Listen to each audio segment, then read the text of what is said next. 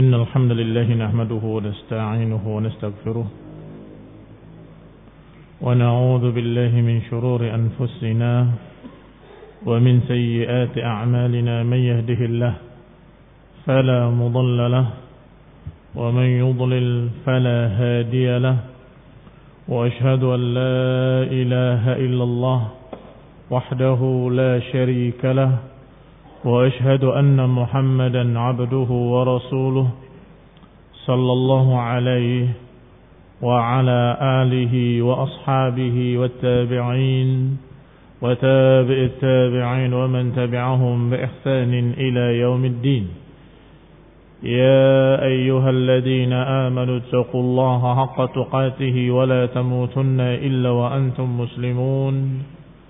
يا أيها الناس اتقوا ربكم الذي خلقكم من نفس واحدة وخلق منها زوجها وبث منهما رجالا كثيرا ونساء، واتقوا الله الذي تساءلون به والأرحام إن الله كان عليكم رقيبا. يا أيها الذين آمنوا اتقوا الله وقولوا قولا سديدا يصلح لكم أعمالكم ويغفر لكم ذنوبكم، ومن يطع الله ورسوله فقد فاز فوزا عظيما. أما بعد، فإن خير الحديث كتاب الله، وخير الهدي هدي محمد صلى الله عليه وعلى آله وسلم، وشر الأمور محدثاتها، فإن كل محدثة بدعة وكل بدعة ضلالة وكل ضلالة في النار. Ikhwani fi din, a'azakumullah, kaum muslimin yang saya hormati. Masih kita pada qaul al-muallif wa huwa al-imam Abu Uthman As-Sabuni rahimahullah tentang masalah aqidah ahli sunnah, aqidah para ashabul hadis dalam masalah asma dan sifat, bahwa mereka la yuharrifuna al-kalima an mawadhi'ihi, bahwa mereka tidak merubah-rubah kalimat dari tempat-tempatnya, tidak menggantinya, tidak menambahinya, tidak menguranginya, tidak merubah hurufnya, tidak perlu pula merubah harakatnya, tidak pula menakwilkannya kepada makna-makna lain yang tidak terkandung dalam makna lafadznya. Ini yang sudah kita kaji pada kajian yang lalu, bahwa yang namanya tahrif, ada tahrif ma'nawi, ada tahrif lafzi. Tahrif lafzi adalah merubah-rubah lafadznya, yang harusnya istawa diganti istaula, atau yang tadinya wa kallamallahu dirubah menjadi wa kallamallaha oleh mereka. Ini lafadz-lafadznya bisa berubah harakatnya, atau dirubah hurufnya, atau dirubah atau ditambahi satu huruf, atau dikurangi satu huruf. Ini semua tahrif lafzi. Tetapi yang lebih banyak terjadi adalah tahrif ma'nawi. Lafaznya tetap yad, tetapi kemudian ditakwilkan, ditahrifkan maknanya. Maksudnya yad bukan tangan, tetapi kekuatan atau kenikmatan, ila akhirih. Yang kata Syekh Al-Imam Abu Uthman As-Sabuni rahimahullah, mereka tidak mentahrif seperti mentahrifnya Mu'tazilah. Artinya tidak melakukan apa yang dilakukan oleh ahlul bid'ah dari kalangan Mu'tazilah, yaitu mentahrif kalimat-kalimat, tahrif al-Mu'tazilah. Dan juga tidak mentahrif seperti Jahmiyah, menerima lafaz-lafaznya tapi tidak mau menerima makna-maknanya. Bahwa Allah Subhanahu wa taala dikatakan sami', tapi bukan bermakna memiliki sama'. Basir bukan bermakna memiliki basar. Maha mendengar tapi bukan berarti punya pendengaran. Maha melihat tapi bukan berarti punya penglihatan. Ini juga aliran sesat. Ahli sunnah tidak seperti Mu'tazilah, tidak seperti Jahmiyah.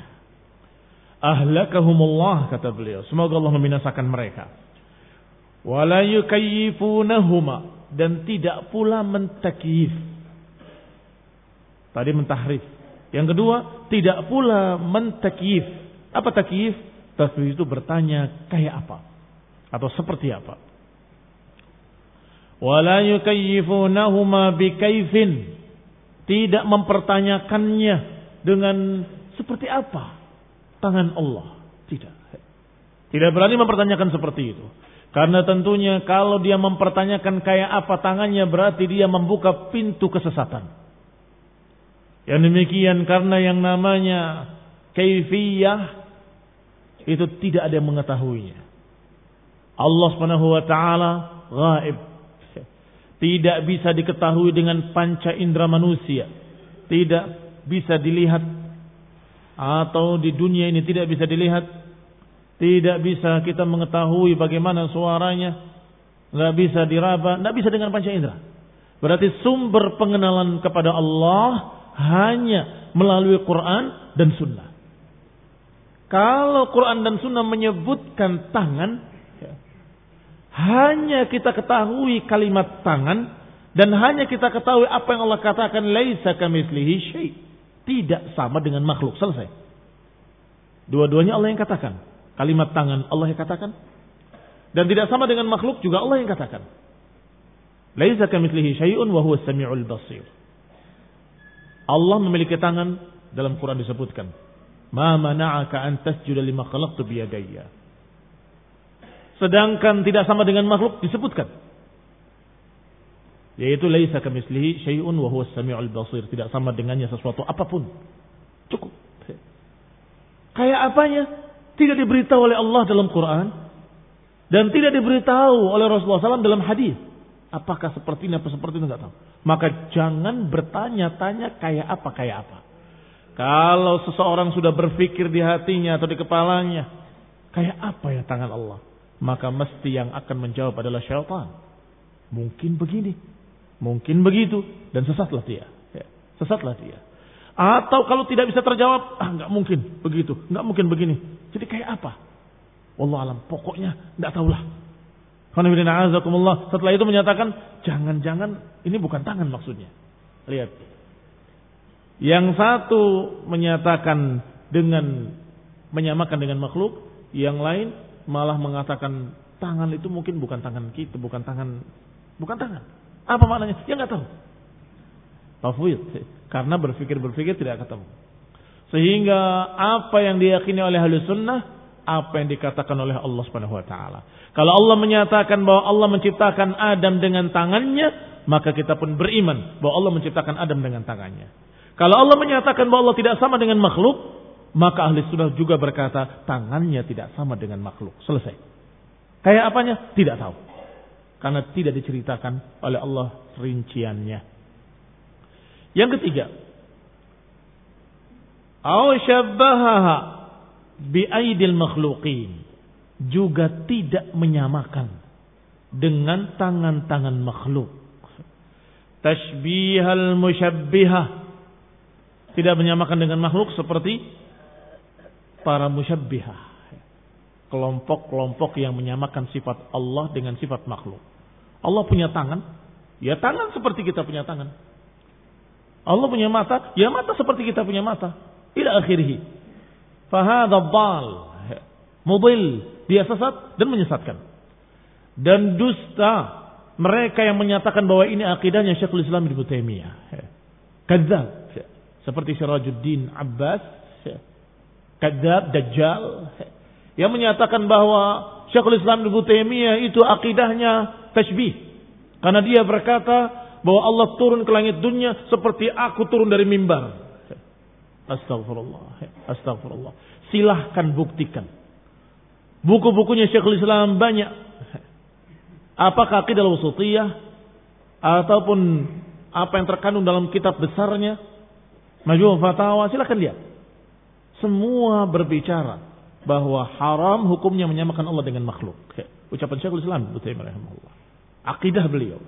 Sehingga itu hanya kedustaan Sirajuddin Abbas. Kadzabun ashir. Wa qad a'adzana Allah ta'ala ahli sunnah. Wa qad a'adza Allah ta'ala ahli sunnah. Adapun ahli sunnah selamat. Allah lindungi mereka.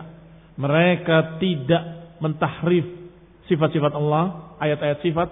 tidak bertanya-tanya kayak apa kayak apa, karena mereka yakin tidak akan ada yang menjawab, karena tidak akan ada yang mendapatkan wahyu. Yang ketiga, tidak menyerupakannya dengan makhluk. Minat tahrifi wat tashbihi wat takyif. Adapun ahli sunnah selamat. A'adallahu ahli sunnah minat tahrifi wat tashbihi wat takyif. Allah selamatkan ahli sunnah, ahli sunnah dari tahrif, dari tashbih, dan dari takyif. Wa manna alaihim bit-ta'rif, dan Allah berikan kepada ahli sunnah at-ta'rif, pengenalan pada Allah Ta'ala dengan pengenalan yang benar. Allah selamatkan pengenalan mereka terhadap Allah Subhanahu wa Ta'ala. Allah berikan pada mereka ta'rif wa tafhim, pemahaman yang benar, pengenalan yang benar kepada Allah Subhanahu wa Ta'ala. Hatta salaku sabila tauhid wa tanzih, hingga mereka menjalani tauhid dan tanzih sekaligus. Wa tarakul qawla bit ta'til wat tashbih, dan meninggalkan ucapan-ucapan ta'til dan ucapan-ucapan tashbih. Artinya ahli sunnah Allah selamatkan dari kesesatan-kesesatan tahrif ataupun tashbih ataupun takyif, dan mereka mendapatkan pemahaman yang lurus dan pengenalan terhadap Allah dengan pengenalan yang benar, karena mereka benar-benar mengenali Allah dari sumber-sumber yang pasti. Apa kata Allah dalam Quran dan apa kata Rasulullah shallallahu alaihi wasallam dalam hadis yang sahih. Hingga salaku sabilat tauhid wa tanzih, sehingga mereka menjalani jalan tauhid dan jalan tanzih. Jalan tauhid artinya mengesahkan Allah Subhanahu wa Ta'ala. Jalan tanzih artinya mensucikan Allah Subhanahu wa Ta'ala. Mentauhidkan Allah, uluhiyahnya, rububiyahnya, dan asma dan sifatnya. Bagaimana mentauhidkan Allah dalam masalah asma dan sifat? Seperti yang sudah sebutkan tadi, mengimani semua nama-nama Allah, semua sifat-sifat Allah yang terkandung dalam Quran dan Sunnah, dengan tanpa menyelewengkannya kepada makna lain, dengan tidak merubah lafadznya, tidak merubah maknanya, seperti apa adanya dalam bahasa Arab. Ini pengenalan yang lurus dan ini tauhid, mengesahkan Allah Ta'ala. Tidak menyerupakannya dengan makhluk, dan tidak bertanya-tanya kayak apa kayak apa, dan tidak menolaknya, tidak menolak, percaya Allah menyatakan menciptakan Adam dengan tangannya, percaya, amanna bihi kullun min inda rabbina, kami percaya kalau itu semua dari sisi Rabb kami. Sedangkan tanzih adalah mensucikan dari yang jelek. Allah tidak mungkin sama dengan makhluk, ini tanzih namanya. Allah tidak mungkin memiliki sifat-sifat yang jelek. Allah tidak mungkin memiliki nama-nama yang jelek. Allah Subhanahu wa Ta'ala tidak mungkin memiliki kekurangan-kekurangan. Ini semua dikatakan tanzih. Maka ahli sunnah menjalani jalan tauhid dan jalan tanzih sekaligus. Dan selamat dari ta'til wa tashbih. Lawannya tauhid dalam asma dan sifat adalah ta'til, penolakan-penolakan. Allah tidak mungkin punya sifat ini, enggak punya, enggak mungkin punya sifat itu. Ini ta'til. Ini bertentangan dengan tauhid. Sedangkan tauhid sebaliknya, mengimani sifat-sifat Allah, mengimani nama-nama Allah yang terkandung dalam Quran dan Sunnah.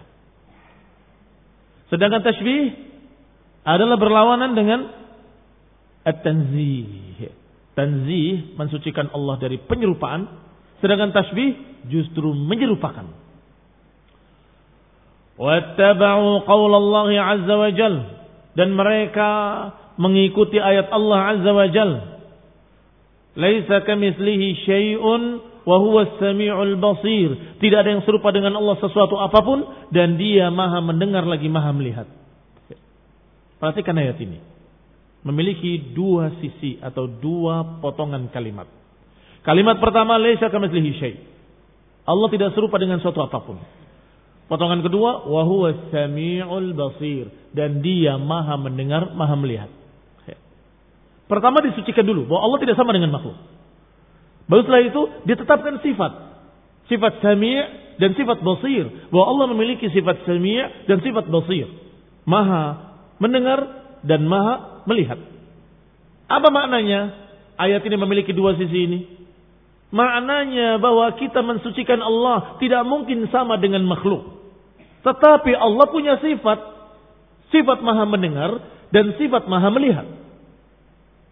Menetapkan sifat maha melihat tetapi tidak sama dengan melihatnya makhluk.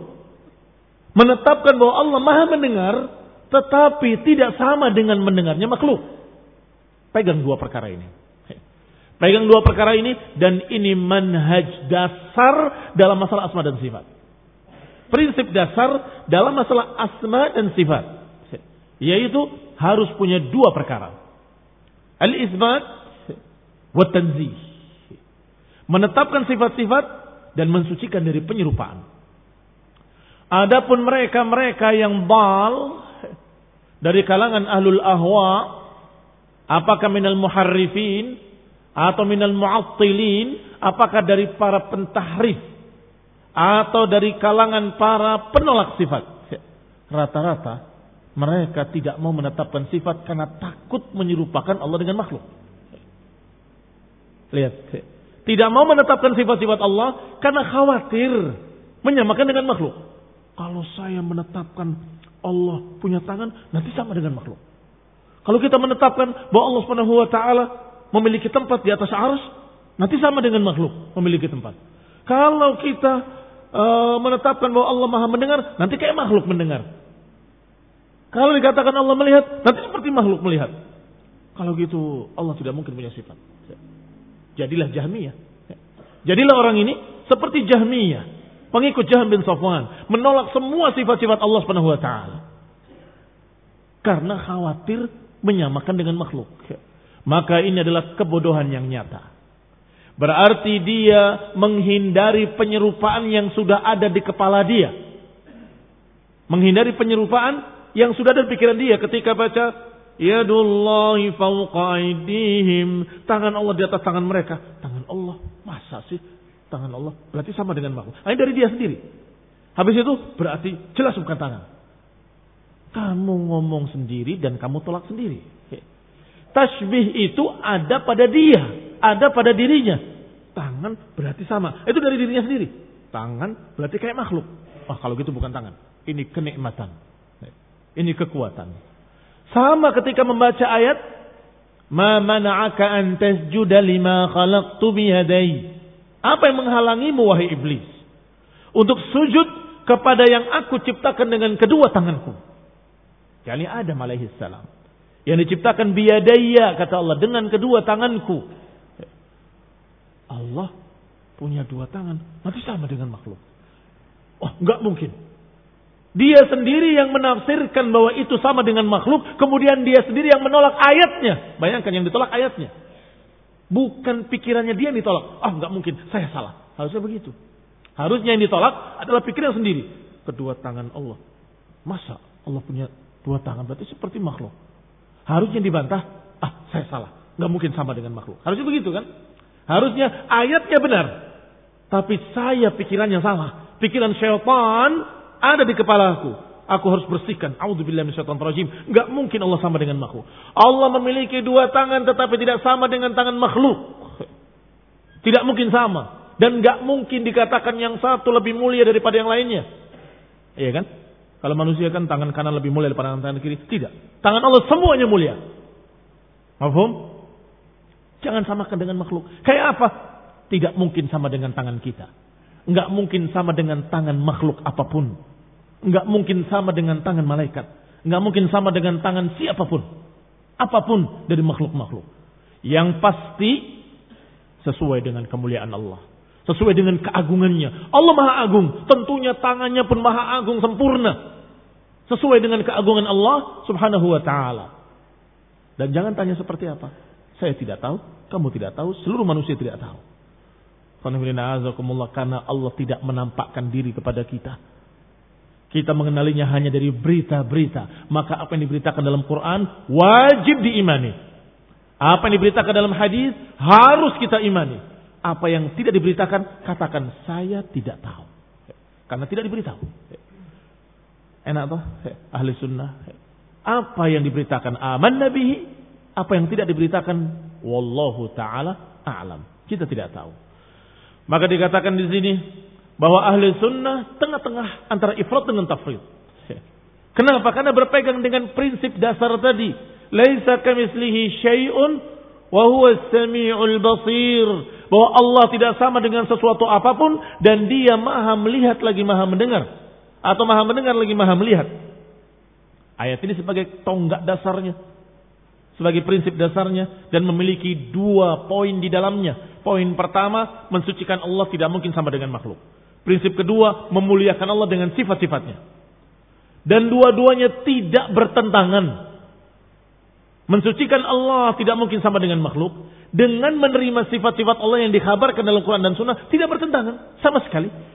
Silakan sebut ayat apapun tentang sifat Allah Maha Tinggi di atas arasnya. Tidak menyamakan dengan makhluk. Allah menciptakan Adam dengan kedua tangannya, tidak sama dengan makhluk. Tangannya tidak sama dengan makhluk. Allah Subhanahu wa taala Maha melihat, melihatnya tidak sama dengan makhluk. Tetapkan semua sifat-sifat yang ada dalam Quran dan Sunnah dengan tiada keraguan. Katakan aman nabihi kullun min indi rabbina. Katakan kami beriman, semuanya dari sisi Rabb kami. Adapun mereka yang menganggap bertentangan, ngambil yang satu menolak yang lain.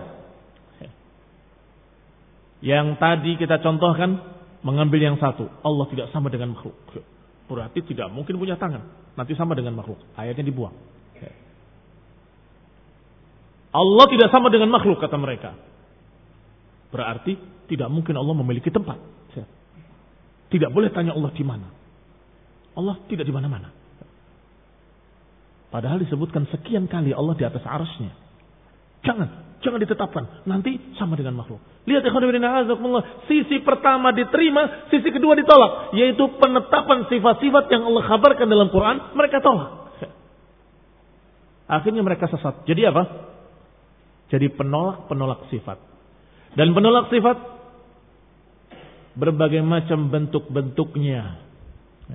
Ada yang menolak sifat terang-terangan. Saya tidak cocok. Dan saya tidak percaya Allah memiliki sifat. Seperti Jaham bin Safwan dan para pengikutnya. Ada lagi yang banci. Ya saya menerima. Allah punya yad. Tapi yad itu bukan tangan. Lihat. Apa ini? Banci. Jahmiyah terang-terangan. Saya nggak percaya dengan ayat ini. Selesai. Kafir. Keluar dari Islam. Tetapi mereka ayatnya diterima. Yadnya diterima, Allah punya yad, tapi maknanya nggak diterima. Lafaznya diterima, maknanya nggak diterima. Ya memang Allah punya yad, tapi yad itu bukan berarti tangan. Yad itu berarti kekuatan, atau yad itu berarti uh, apa lagi, kenikmatan dan seterusnya dan seterusnya. Ada lagi yang lebih pengecut lagi, tidak mau menafsirkan. Ini penolak juga sesungguhnya. Bagaimana dengan ayat ini? Ma mana'aka an tasjuda lima khalaqtu biyadai? Apa yang menghalangi wahai iblis untuk sujud kepada yang aku ciptakan dengan kedua tanganku? Apa kata mereka? Kata para pengecut ini.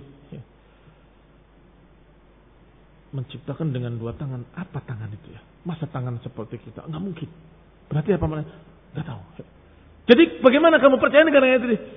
Ya percaya bahwasanya Allah memiliki yad, tapi yad itu maknanya wallahu a'lam, enggak tahu apa. Pengecut.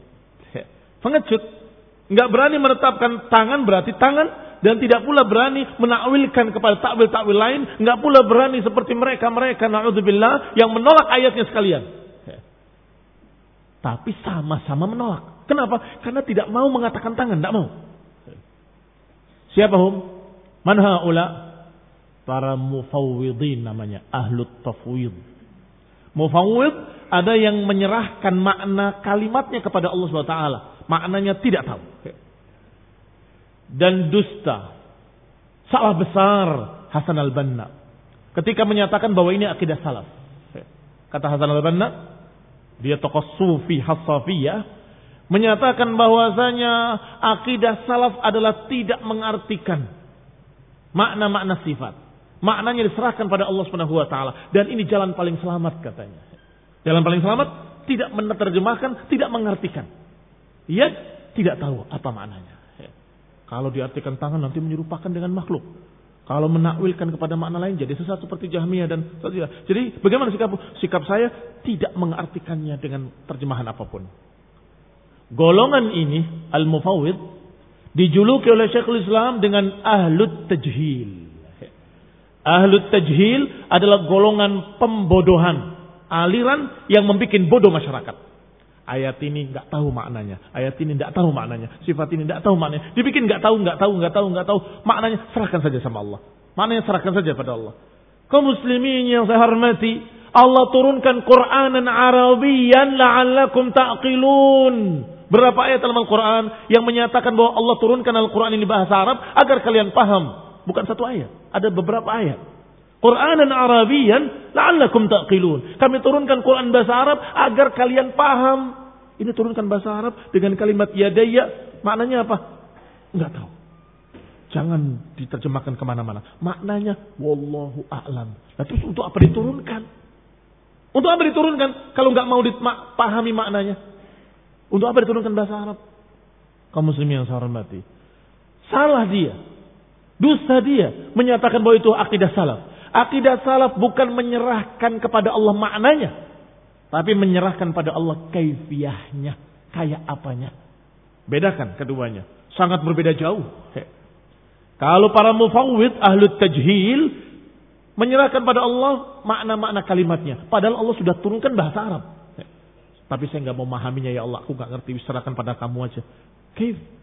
Allah turunkan bahasa Arab. La'allakum ta'qilun. Dia tolak. He. Adapun salaf. Ahli sunnah memahami seperti bahasa Arab. Seperti apa adanya dalam Quran dan sunnah secara lughah Arabiyah. Kalau itu adalah tangan, ya tangan. Tetapi kayak apanya? Wallahu ta'ala alam. Jadi kayak apanya yang Wallahu ta'ala alam. Bukan maknanya. Maknanya diterjemahkan bahwa itu adalah tangan. Tetapi kayak apanya? Wallahu ta'ala alam. Yang pasti tidak sama dengan makhluk. Yang pasti sesuai dengan keagungan Allah subhanahu wa ta'ala. Itu yang pasti. Alhamdulillah. Dengan ayat satu saja. Laisa kamitslihi syai' wa huwas samiul basir. Kita mendapatkan masya Allah. Satu prinsip yang mantap. Yaitu terdiri dari isbat wa tanzih. Tanzih wal isbat. Kedua-duanya. Mensucikan Allah dan sekaligus menetapkan sifat-sifat Allah. Mensucikan dengan kalimat laisa kamitslihi syai', bahwa Allah tidak sama dengan makhluk. Menetapkan sifat sifat wa huwas samiul basir, dan Allah Maha mendengar lagi Maha melihat. Kama warada fil Qur'ani bi dzikril yadaini bi qawlihi, sebagaimana yang disebutkan dalam Al-Qur'an dengan sebutan dua tangan, sebagaimana dalam ayat Allah lima khalaqtu bi yadayya wa qawluhu, dan juga ucapan Allah Subhanahu wa taala dalam Al-Qur'an, bal yadahu mabsuutatan yunfiqu kaifa yasha, bahkan tangan Allah terbuka, Allah menginfakkan sekehendaknya. Qanibrina azzaqullah, ayat ini ada sebabnya. Ketika orang-orang Yahudi mencerca Allah Subhanahu wa taala, naudzubillah, la'anahum Allah, semoga Allah melaknat mereka. Mencerca Allah dengan kalimat yadullahi maghlulah, tangan Allah maghlulah, kata mereka. Tangan Allah terbelenggu. Bakhil katanya. Kata mereka. A'udzubillahi minasyaitonir rajim. Wa subhanallahi amma yaqulun. Maha suci Allah dari apa yang mereka ucapkan. Kata mereka, kata Yahudi, Allah meminta zakat, minta uh, infak dan sebagainya. Ini menunjukkan bahwa tangan Allah terbelenggu. Maka Allah jawab, bahwa mereka berkata yadullahi maghlulah, kata Allah ghullat aydihim wa lu'inu bima qalu, ghullat aydihim, yang terbelenggu itu tangan mereka, bahkan mereka dilaknat oleh Allah Subhanahu wa taala. Bal yadahu mabsuutatan, bahkan tangan Allah terbuka, Allah memberikan infaknya, nafkahnya kepada siapa yang dikehendakinya. Baik, perhatikan ayat ini. Allah membantah Yahudi bukan membantah masalah tangannya, tapi membantah bahwa tangan Allah tidak terbelenggu tapi terbuka. Kalau saja Allah tidak memiliki tangan, maka akan dikatakan wahai Yahudi, Allah tidak punya tangan. Kenapa kalian menyatakan tangan Allah? Kan begitu. Ya, tidak. Allah tidak bantah masalah tangannya. Tetapi Allah bantah. Kenapa dikatakan maglulah yang maknanya bakhil? Tidak. Yadullahi mabsultatan. Kedua tangan Allah terbelenggu dengan tasniyah. Mabsultatani. Yunfiqu kaifa yasha. Qul inna a'udzubikumullah.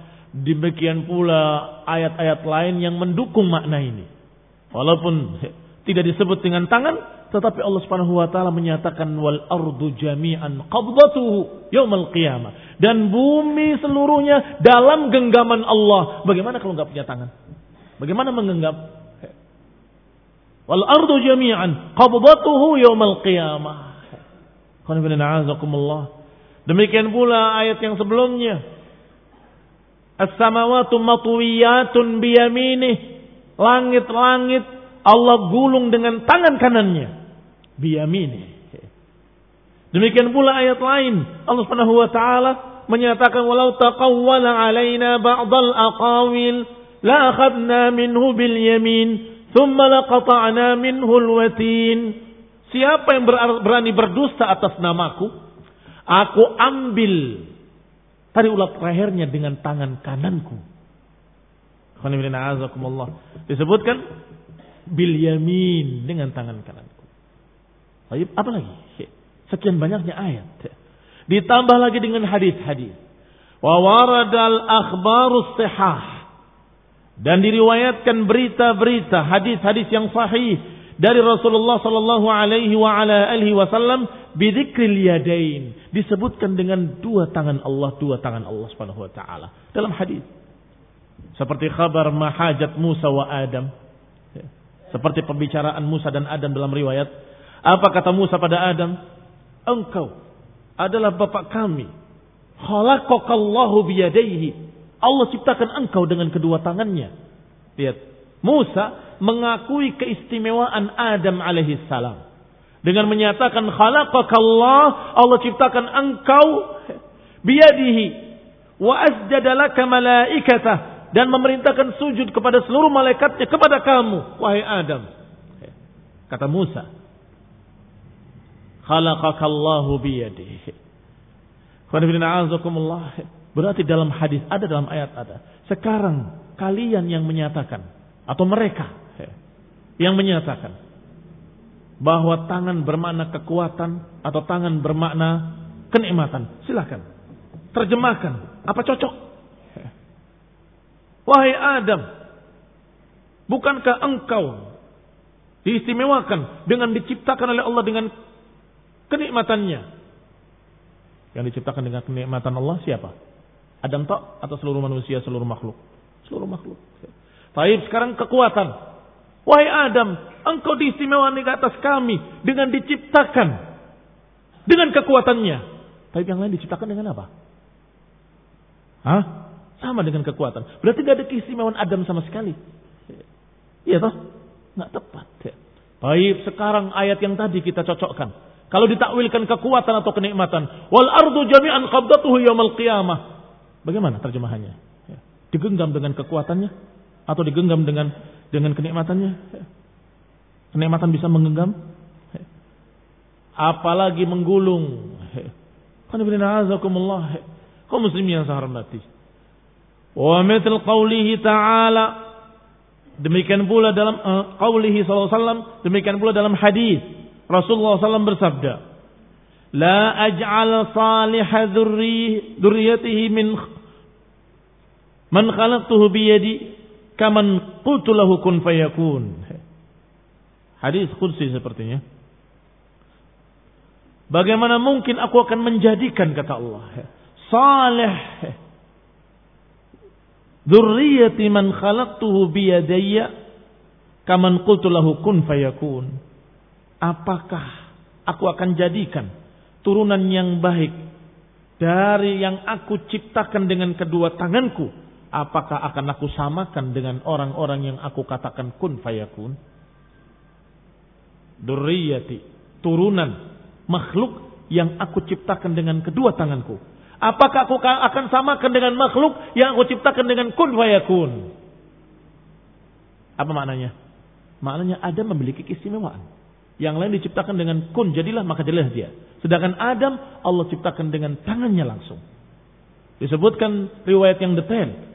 Allah bentuk dengan tangannya bentuk manusia. Setelah itu Allah tiupkan ruh kepadanya. Jadilah Adam alaihissalam. Baik. Sedangkan yang lain Allah katakan kun fayakun. Jadilah maka jadilah dia. Maka dikatakan apakah aku akan menyamakan turunan yang baik dari turunan Adam yang aku ciptakan dengan tanganku. Apakah aku akan samakan dengan mereka-mereka makhluk-makhluk yang aku ciptakan dengan kun. Ucapan kun.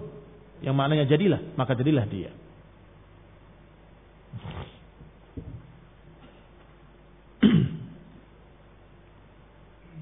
Wa qawlihi khalaqallahu al-firdaus biyadihi. Juga hadis Rasulullah shallallahu alaihi wasallam yang menyatakan Allah menciptakan Firdaus dengan tangannya. Dikeluarkan oleh Imam Al-Baihaqi dalam kitab Al-Asma wa Sifat. Dan juga Dailami dalam Al-Firdaus. Dari Jabir bin Abdullah radhiyallahu ta'ala anhuma. Akhrajahu Daruqutni. Yang Baihaqi yang sebelumnya. Ini juga diriwayatkan oleh Baihaqi dalam Asma dan Sifat. Dan juga Daruqutni. Yaitu lengkapnya hadis sebagai berikut. Innallaha azza wa jal khalaqa salasata asya biyadihi. Allah menciptakan tiga perkara dengan tangannya langsung. Tiga perkara saja. Yang lainnya disebutkan dengan kun. Jadilah maka jadilah dia.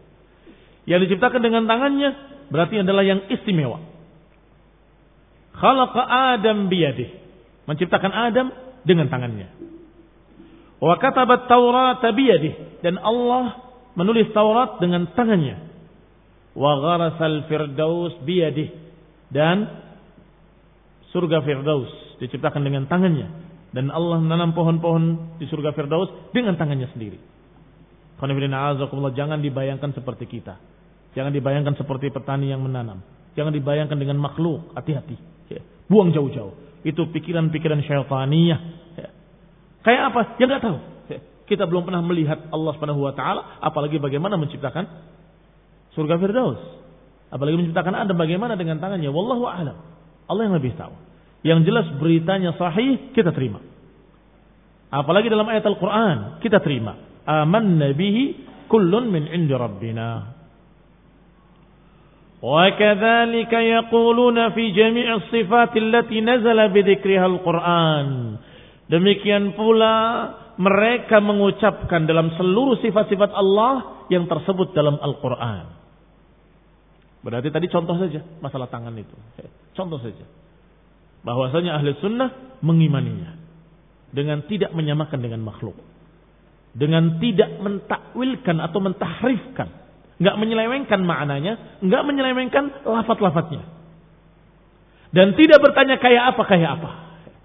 Mereka yakin. Kita nggak akan melihat di dunia ini sehingga kita nggak akan tahu seperti apa kecuali kalau kita bertemu Allah, kecuali kalau kita bertemu Allah Subhanahu Wa Taala nanti yaumul qiyamah.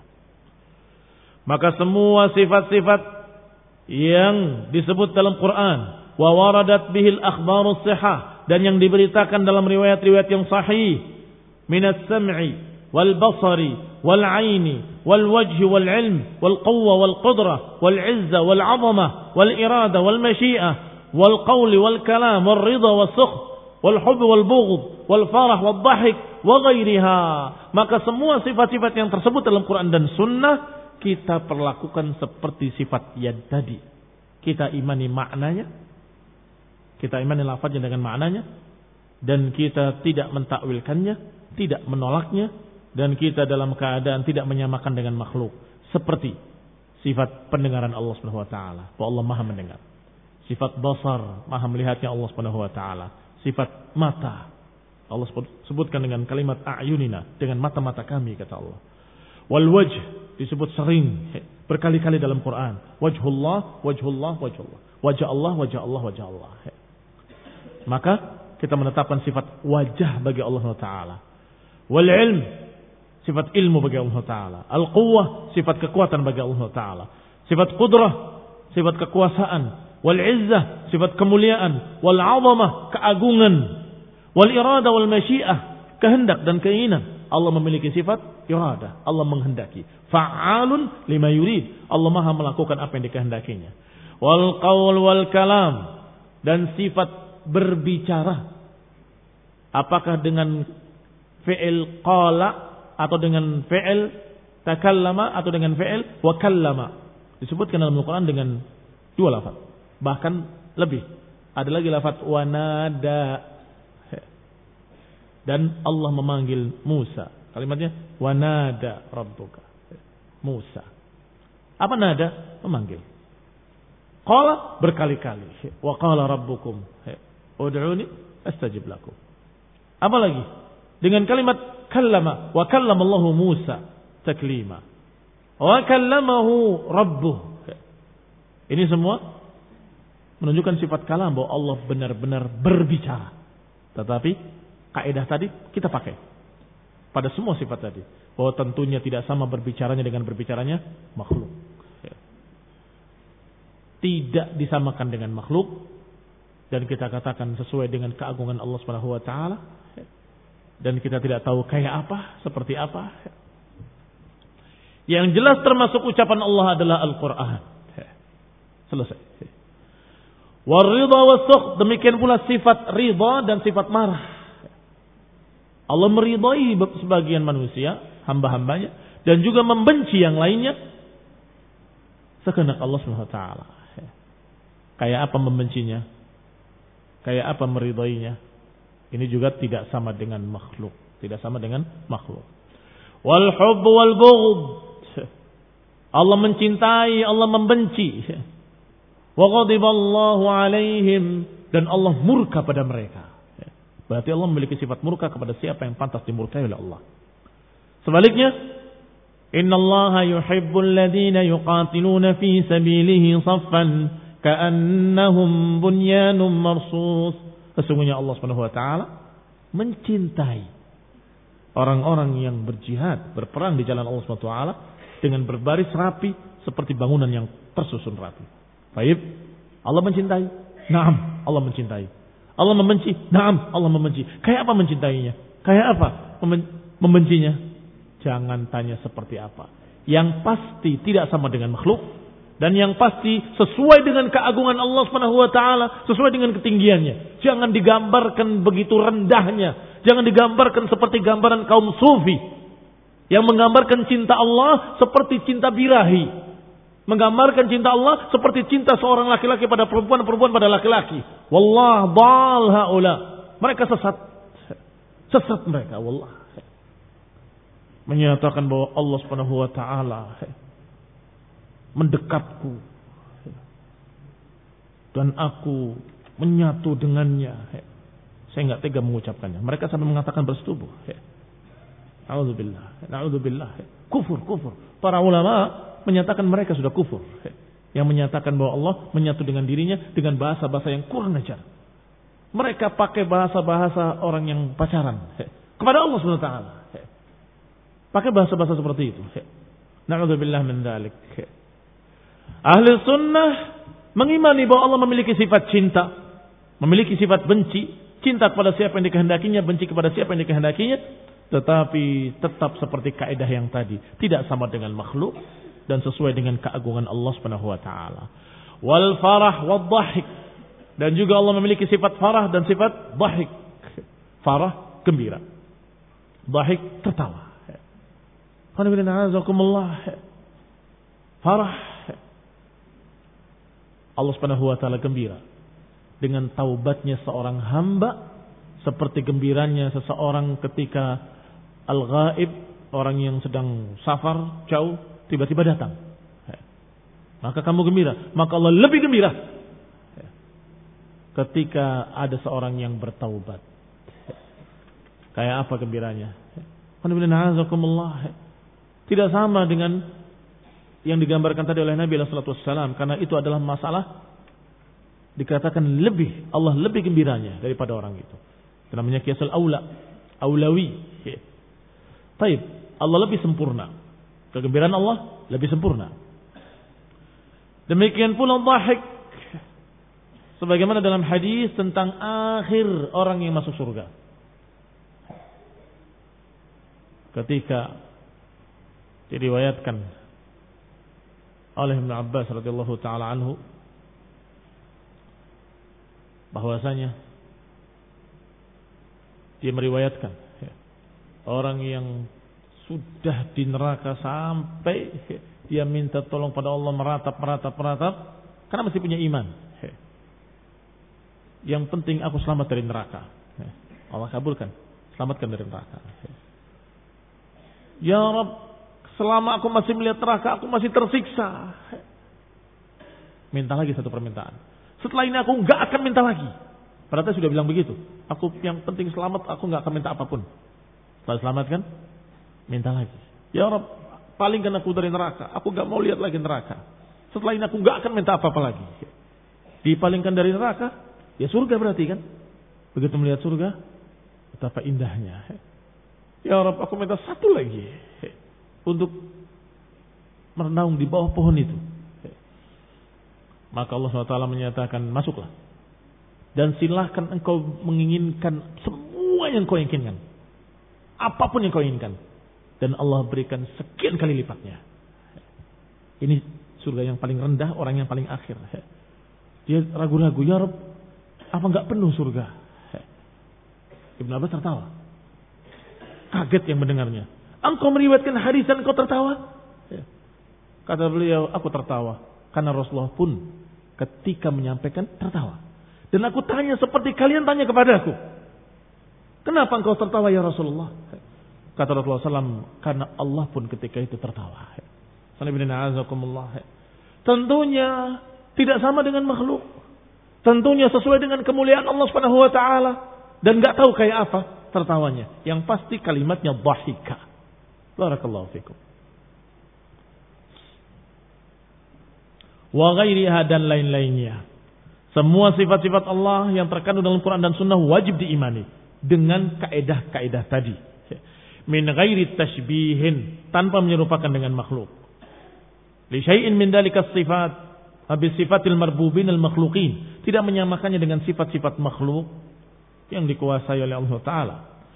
Bal yantahuna fiha ila ma qalahu Allah Taala wa qalahu Rasuluh, bahkan berhenti pada apa kata Allah, apa kata Rasul. Titik. Tidak lebih dari itu.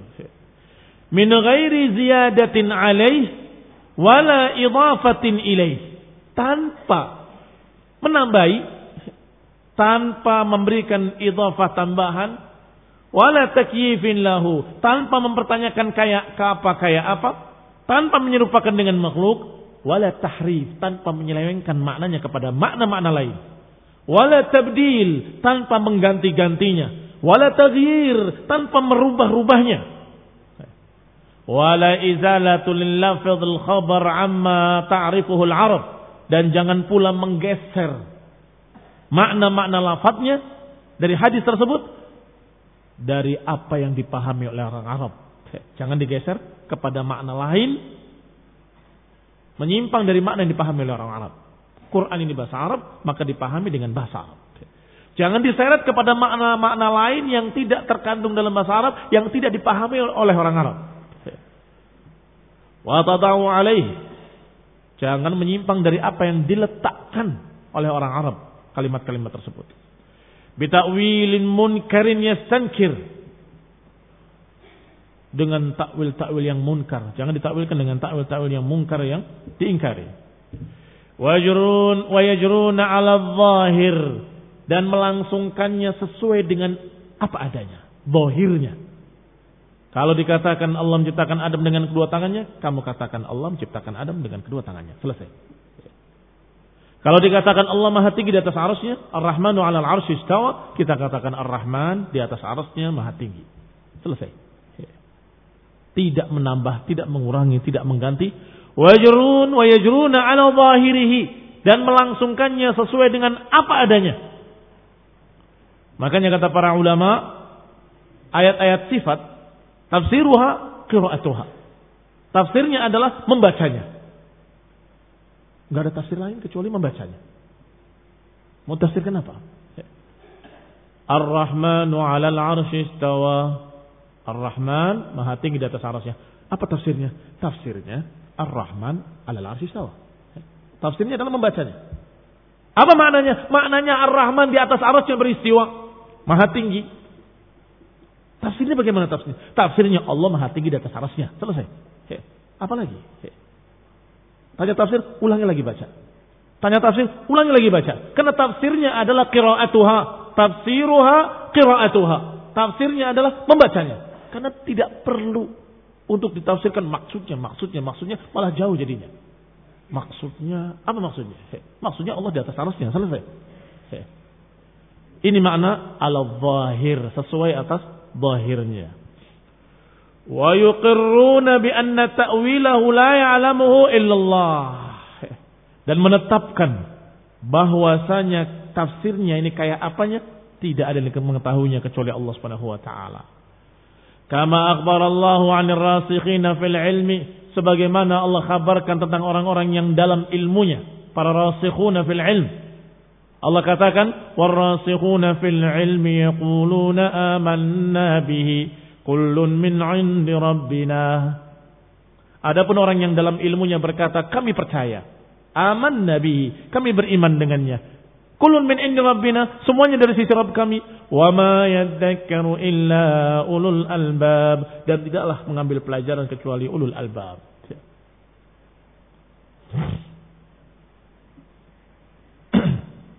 Intaha. Barakallahu fikum. Tata fikum al-afiyah. Kita lanjutkan insyaallah pada kajian mendatang. Billahi ta'ala. Subhanakallahumma hamdik, asyhadu an la ilaha illa anta, astaghfiruka wa atubu ilaik. Wassalamualaikum warahmatullahi wabarakatuh.